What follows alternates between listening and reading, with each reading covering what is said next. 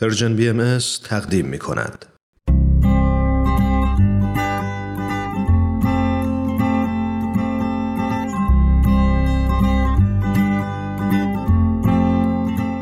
پاراگراف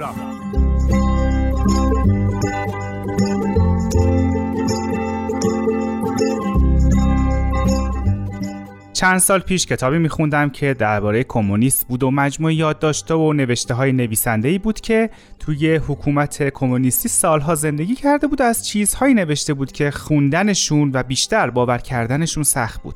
نمی‌تونستم بپذیرم زمانی بوده که آدما به اولین نیازهای زندگی خود هم دسترسی نداشتن. اونم زمانی که دنیا ادعای پیشرفت داشت و زندگی داشت از حالت قدیمی خارج می‌شد. هیچ چیز درباره کمونیسم نمی‌دونستم.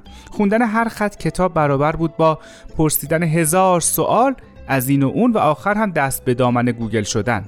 کمونیسم تو ساده ترین شکلش در تلاش تا مالکیت سود محور رو با مالکیت اشتراکی جایگزین کنه. قرار بود این جایگزینی به راحتی انجام بشه و چیزهایی مثل هزینه تحصیل و خدمات درمانی رایگان بشن.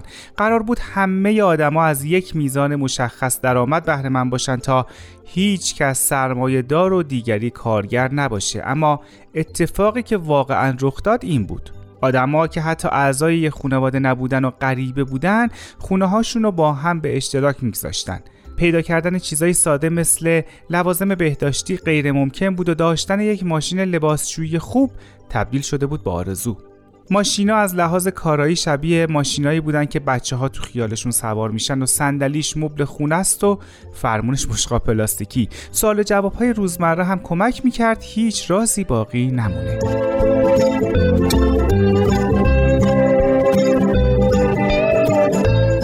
خب البته که پای مزایای مثبتی هم در میون بود. اینطوری آدم خیالش راحت بود که تا ابد نیازی نداره که تلاش کنه. به همین خاطر هم می‌شد دور پیشرفت رو که عموما خستگی و نابودی به بار میاره رو خط کشید.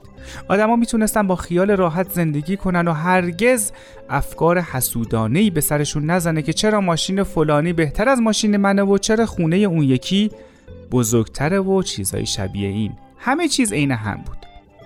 نمی‌خوام مسخره کنم. فقط می‌خوام بگم این اتفاقیه که در چنین حکومت هایی رخ میده. همونایی که به برابری اعتقاد دارن اما به عدالت نه. همونایی که جای پیشرفت رو در هر صورت میبندن اما البته هر کسی رو هم که معتقد باشه پیشرفت چیز خوبی از بین می‌برن. همونایی که همه چیز رو یک دست می‌خوان. اصلا عدالت یعنی حق هر کسی رو به او بدیم.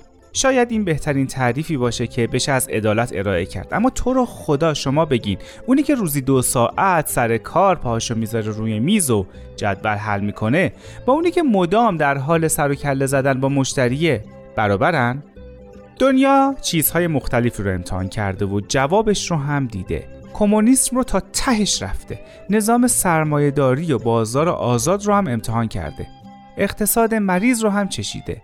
به قول شاعر صد بار بدی کردی و دیدی سمرش را خوبی چه بدی داشت که یک بار نکردی.